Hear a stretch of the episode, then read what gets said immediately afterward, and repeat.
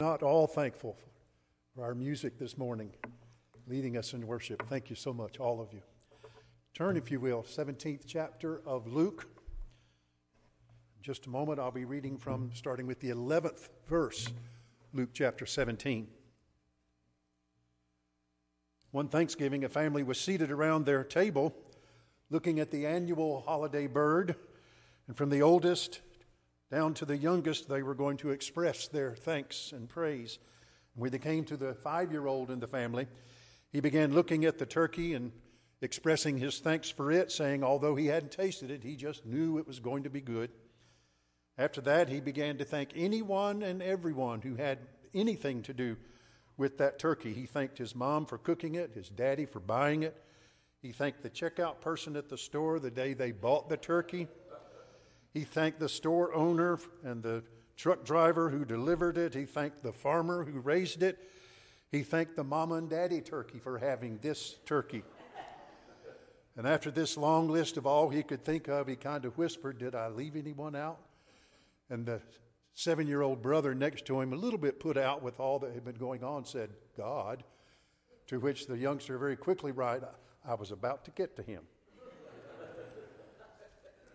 that would raise the question for us today did we remember to get to God this week?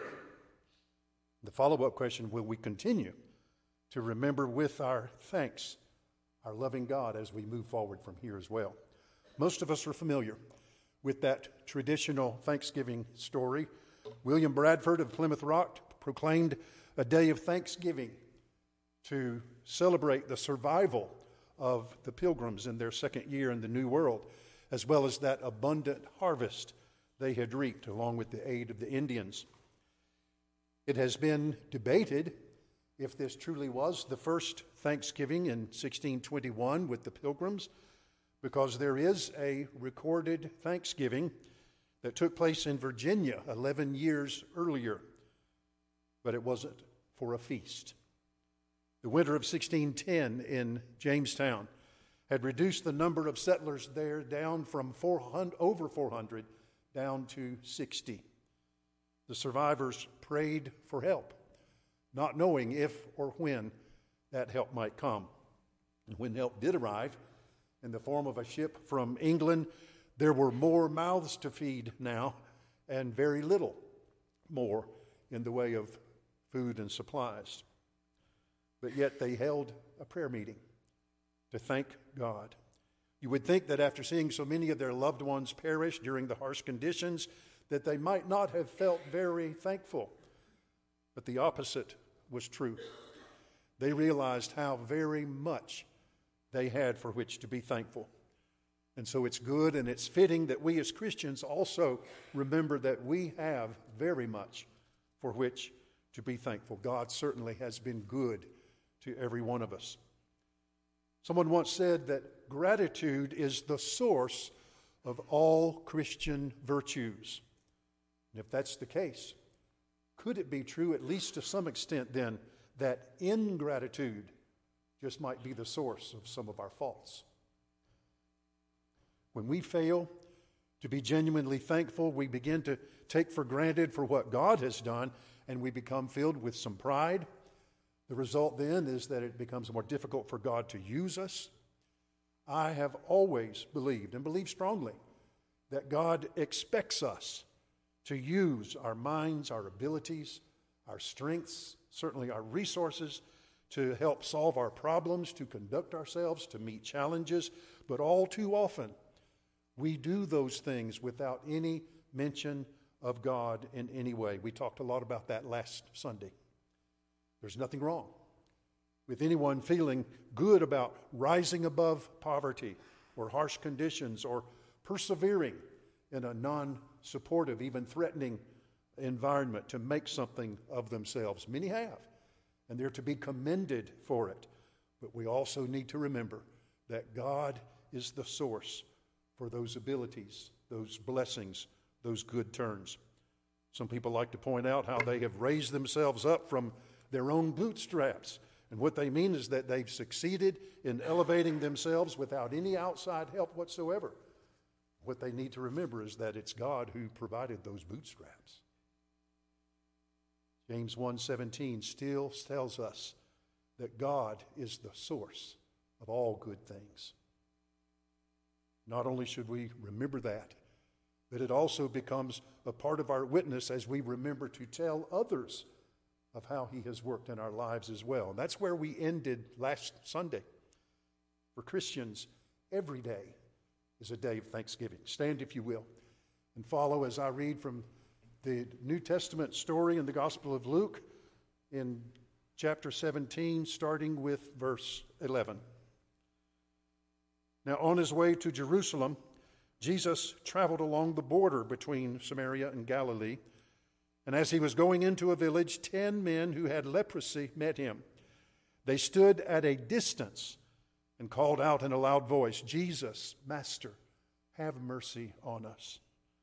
When he saw them, he said, Go show yourselves to the priests. And as they went, they were cleansed. One of them, when he saw he was healed, came back, praising God in a loud voice. He threw himself at Jesus' feet and thanked him. And he was a Samaritan. Jesus asked, Were not all ten cleansed? Where are the other nine? Was no one found to return and give praise to God except this foreigner?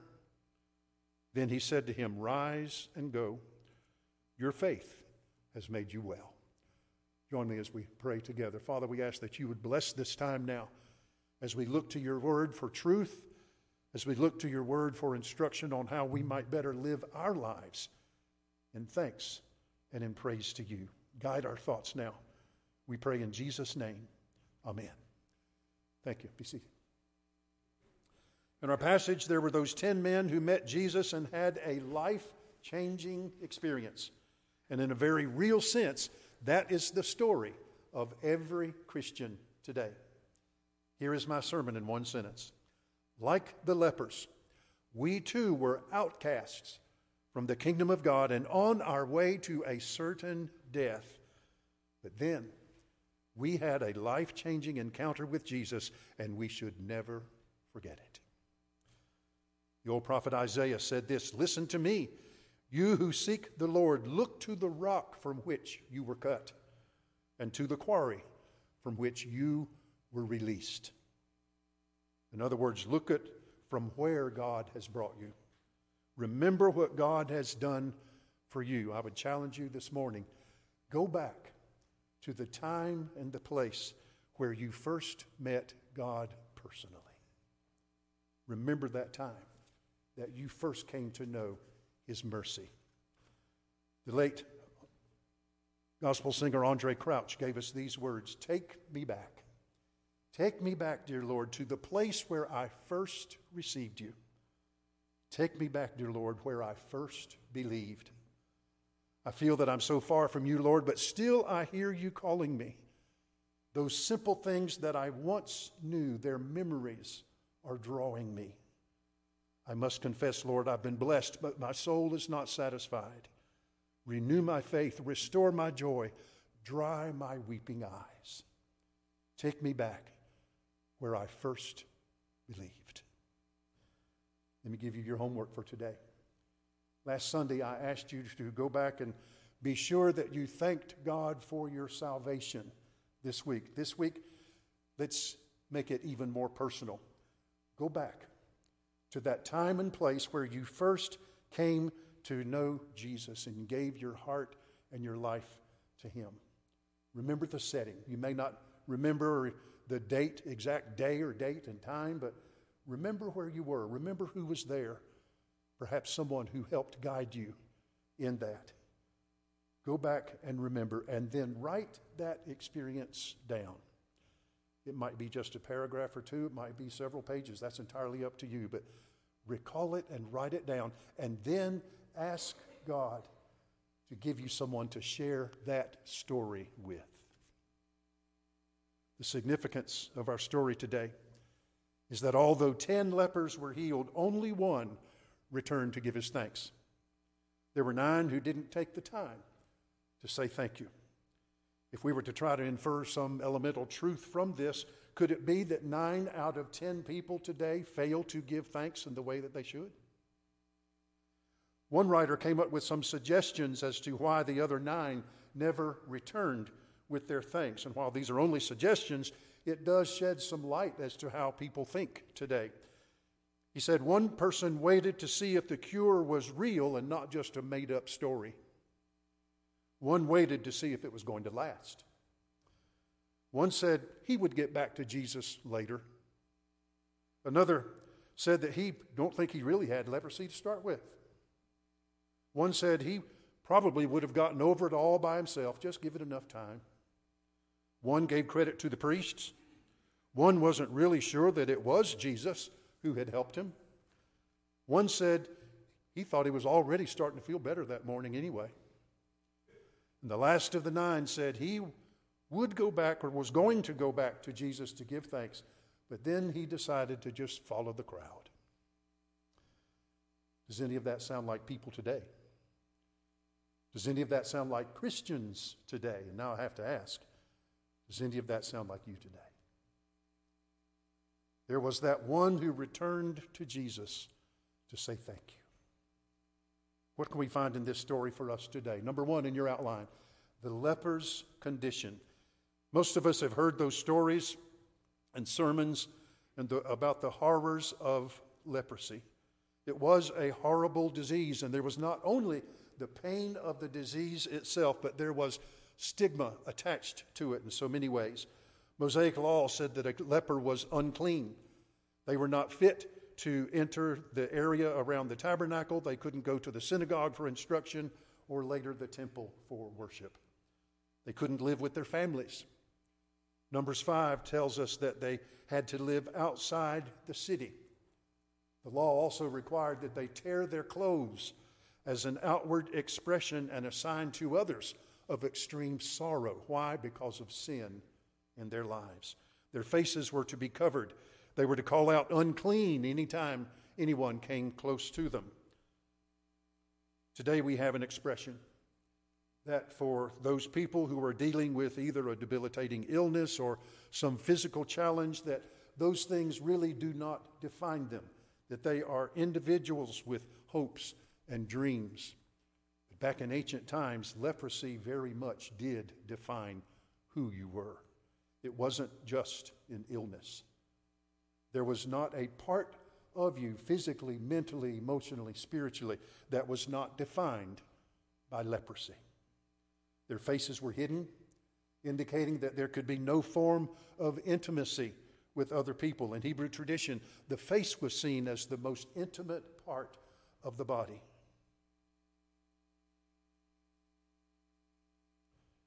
You couldn't truly know a person until you could see their face, and they were commanded to keep their faces hidden. When the Jews were commanded to seek the face of God, that meant they were to seek his presence, his pane, have that special, close relationship with him. But to be a leper meant that you were isolated and you were a complete outcast. Leprosy was regarded as a disease from which they they knew there was no cure, but they also believed that it was a sign of God's displeasure with them because of sin in their lives. Remember when the disciples asked Jesus on the way to the temple one day about a man that they passed that had been born blind? And they asked if it was his sin, meaning a past life, because the belief in reincarnation had reached its way from the Far East to the Middle East by the first century. They also asked if it was because of the sin of his parents. This also was in the mindset of ancient times. And Jesus used this experience to explain that this uh, was going to be a lesson about God's mercy. And the same is true in our lesson today as well. Note verse 12 says that the lepers were standing far off or some distance away. Some similar phrase, depending on your translation rabbinic tra- tradition said that they had to remain at least 250 feet away from other people. Now, the reason that I've made so much over describing leprosy is because it is a picture of sin and what Satan wishes to do to each one of us, even today.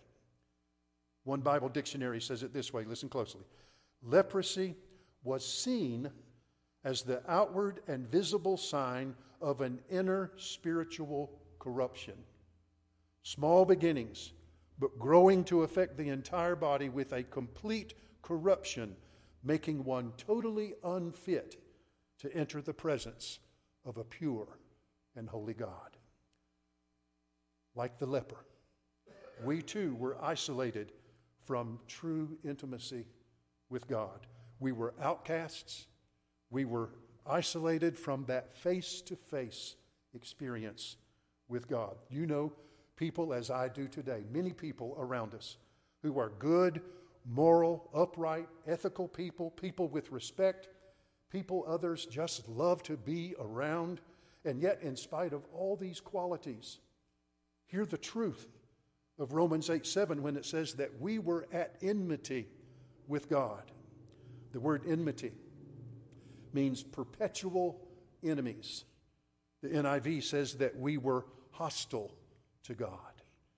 Just like those lepers, we too were outcasts from the kingdom of God. We were unclean compared to the righteousness of God. We were being destroyed by an incurable tradition, and we were destined to die an eternal death. Number two, the leper's cry.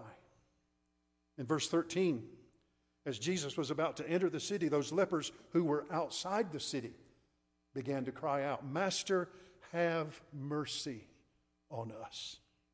That was all they could do. No physician of the day could help them. There was no medicine. There was nothing to, to help ease even the pain. They were completely helpless. We like to think that we're sufficient. Even when it comes to dealing with spiritual matters, we like to think that we can take care of things, but the truth is, we too were helpless to stand before God. The Bible says that we were condemned by sin. But thank God again, Romans 5 6 says that even we were without strength, Christ died for us. And the word that's used for strength there is more than just being weak or lacking or not as strong. The word that's used, used there means to be totally helpless. Like those lepers, we too were helpless to do anything about our condition, and so all we can do is cry out for God's mercy. Verse 13 the word for mercy is eleo. And the way it's used in this case, it simply means not getting what we deserve. In the ancient mindset, in their limited view of God, meaning before the New Testament view of grace, in their minds, they believed that they were getting exactly what they deserved. They didn't like it, but they would have had to admit, everyone, they were getting what God, what they deserved from God. In their minds, leprosy was a sign of God's judgment against them for sin. They longed to be released from that. And so they were calling out to the one and only who could do something about it. Their only hope, and rightfully so, was placed on the one true source of mercy, God Himself, in the person of Jesus. Thank God today for the gift that has released us from what we deserve. Andraé Crouch also gave us these words How can I say thanks for the things you have done for me? Things so undeserved, and yet you gave to prove your love for me. The voices of a million angels could not express my gratitude. All that I am and ever hope to be, I owe it all to thee. To God be the glory for the things he has done. With his blood, he has saved me. With his power, he has raised me. Just let me live my life. Let it be pleasing, Lord, to thee. And if I gain any praise, let it go to Calvary. To God be the glory for the great things he has done. From time to time, I give you verses and suggest that you use a sticky note or print them on a little slip of paper and tape them to your mirror or put them on your refrigerator, your bedside, somewhere where you'll see it often. I know some of you are saying, Pastor, I can't much see in that mirror anymore. But uh, jot down, if you will, 1 Corinthians 15 57. It's another one of those verses.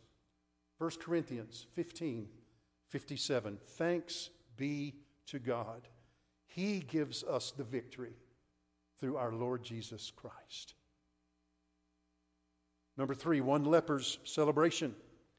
We're told that as they began their journey to go show themselves to the priests, that they were cleansed.